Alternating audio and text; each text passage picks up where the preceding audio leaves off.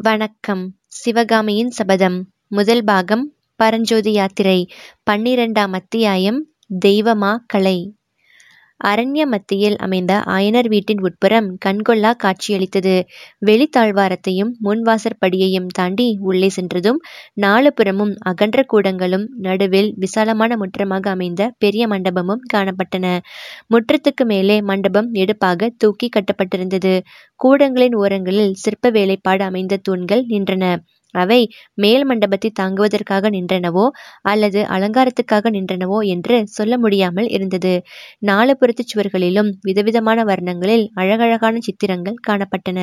அந்த சித்திரங்களில் ஸ்ரீ நடராஜமூர்த்தியின் நாதாந்த நடனம் தாண்டவ நடனம் குஞ்சித்து நடனம் ஊர்த்துவ நடனம் ஆகிய தோற்றங்கள் அதிகமாக இருந்தன. அம்மாதிரியே ஓர் அழகிய இளம்பெண்ணின் பல வகை அபிநய நடன தோற்றங்களும் அதிகமாக காட்சியளித்தன. முற்றத்தில் பெரிய கருங்கற்களும் உடைந்த கருங்கற்களும் பாதி வேலை செய்யப்பெற்ற கருங்கற்களும் கிடந்தன. ஒரு பக்கத்து கூடத்தில் வேலை பூரணமாகி ஜீவக்கலையுடன் விளங்கிய சிலைகள் வரிசையாக வைக்கப்பட்டிருந்தன.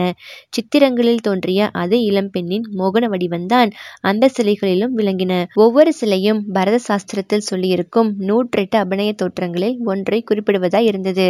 ஆனால் நாம் குறிப்பிடும் சமயத்தில் அந்த சிற்ப மண்டபத்துக்குள் பிரவேசிப்பவர்கள் மேற்கூறிய சிற்ப அதிசயங்களை எல்லாம் கவனம் செலுத்தி பார்த்திருக்க முடியாது.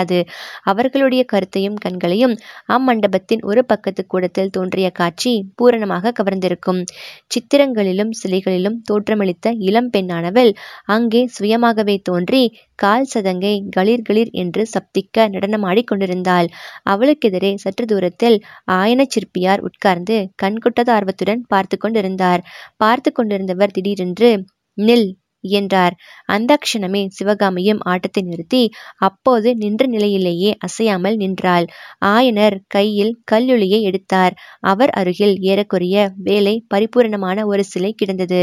அதன் கண் புருவத்தின் அருகே ஆயனர் கல்லுளியை வைத்து லேசாக தட்டினார். மறுபடியும் சிவகாமியை நிமிர்ந்து பார்த்து சற்று இரு அம்மா என்று கூறி மேலும் அச்சிலையின் புருவங்களில் சிறிது வேலை செய்தார். பிறகு போதும் குழந்தாய் இங்கே வந்து உட்கார் என்றார். சிவகாமி ஆயனர் அருகில் சென்று உட்கார்ந்தாள். அவள் முகத்தில் முத்து முத்தாக துளிர்ந்திருந்த வேர்வையை ஆயனர் தம் அங்க வஸ்திரத்தினால் துடைத்துவிட்டு அம்மா சிவகாமி பரத சாஸ்திரத்தை எழுதினாரே. அந்த மகாமுனிவர் இப்போது இருந்தால் உன்னிடம் வந்து அபிநயக்கலையின் நுட்பங்களை கற்றுக்கொள்ள வேண்டியதாய் இருக்கும். கண் பார்வையிலும் புருவத்தின் நெருப்பிலும் என்ன அற்புதமாய் நீ மனோபாவங்களை கொண்டு வந்து விடுகிறாய். நடனக்கலைக்காகவே நீ பிறந்தவள். என்றார். போதும் அப்பா போதும். எனக்கு ஒன்றுமே பிடிக்கவில்லை என்ற அழுப்பான குரலில் கூறினாள் சிவகாமி. பிடிக்கவில்லையா? என்ன பிடிக்கவில்லை? என்று ஆயனர் வியப்புடன் கேட்டார். நான் பெண்ணாக பிறந்ததே பிடிக்கவில்லை என்றாள் சிவகாமி. சிவகாமி இது என்ன இது? மூன்று நாளாகத்தான் உடம்பு நன்றாக இல்லை என்று சொன்னாய். இன்றைக்கு ஏன் இத்தனை விருப்பாய் பேசுகிறாய்? என் பேரில் ஏதாவது கோபமா? என்று ஆயனர் பரிவுடன் கேட்டார். உங்கள் பேரில் எனக்கு என்ன கோபம் அப்பா? பரத சாஸ்திரம் என்று ஒன்றை எழுதினாரே அந்த முனிவரின் பேரில்தான் கோபம். எதற்காக இந்த கலையை கற்றுக்கொண்டோம் என்றிருக்கிறது? என்று கூறி பெருமூச்சு விட்டாள் சிவகாமி. ஆஹா என்ன வார்த்தை சொன்னாய்? பரத முனிவரின் பேரில் கோபமா? சிவகாமி நிருத்திய கலையில் நீ அபூர்வமான தேர்ச்சியடைந்திருக்கிறாய். ஆனால் அந்த கலையின் பெருமையை நீ உணரவில்லை. நிருத்திய கலைதான் மற்ற எல்லா கலைகளுக்கும் அடிப்படை. சிவகாமி அதனாலே தான் இதை தெய்வமா கலை என்றும் பிரம்மதேவர் பரத முனிவருக்கு அருளிய நாட்டிய வேதம் என்றும் சொல்கிறார்கள். நிருத்திய கலையிலிருந்துதான் சித்திரக்கலை உண்டாயிற்று. அதிலிருந்துதான் சிற்பக்கலை வளர்ந்தது. இசைக்கலைக்கும் நிருத்திய கலைதான் ஆதாரம். பரத சாஸ்திரம் அறியாதவர்கள் சங்கீதத்தின் ஜீவதத்துவத்தை அறிய முடியாது. அம்மா அன்றைக்கு ருத்ராச்சாரியாரே இதை ஒப்புக்கொண்டு விட்டார்.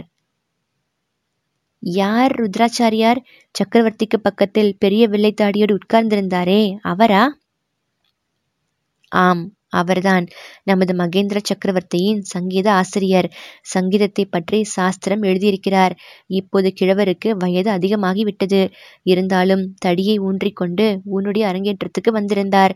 உன்னுடைய ஆட்டத்தை பார்த்து பிரமித்து போய்விட்டார். சபை கலைந்தவுடனே அவர் என்னை கூப்பிட்டு உன் மகள் நன்றாய் இருக்க வேண்டும். அவள்தான் இன்று என் குருட்டு கண்களை திறந்து ஒரு முக்கியமான உண்மையை உணரச் செய்தாள். நான் சங்கீத சாஸ்திரம் எழுதியிருக்கிறேனே அதையெல்லாம் சுத்த தவறு. பரத சாஸ்திரம் பயிலாமல் நான் சங்கீதத்தை பற்றி எழுதியதே பெரும் பிசகு என்று சொன்னார். சங்கீத மகா சாகரமாகிய ருத்ராச்சாரியாரே இவ்வாறு சொல்லியிருக்கிறார் என்றால் அப்பா யார் என்ன சொன்னால் என்ன? எனக்கு என்னமோ ஒன்றும் பிடிக்கவில்லை. பரத சங்கீதம் சிற்பம் சித்திரம் இவற்றினால் எல்லாம் உண்மையில் என்ன பிரயோஜனம்? சிவகாமி நீதானா கேட்கிறாய்? கலைகளினால் என்ன பிரயோஜனம் என்று? மகளே நான் கேட்கிறதற்கு விடை சொல். வசந்த காலத்தில் மரங்களும் செடிகளும் பூத்து குலுங்குவதனால் என்ன பிரயோஜனம்?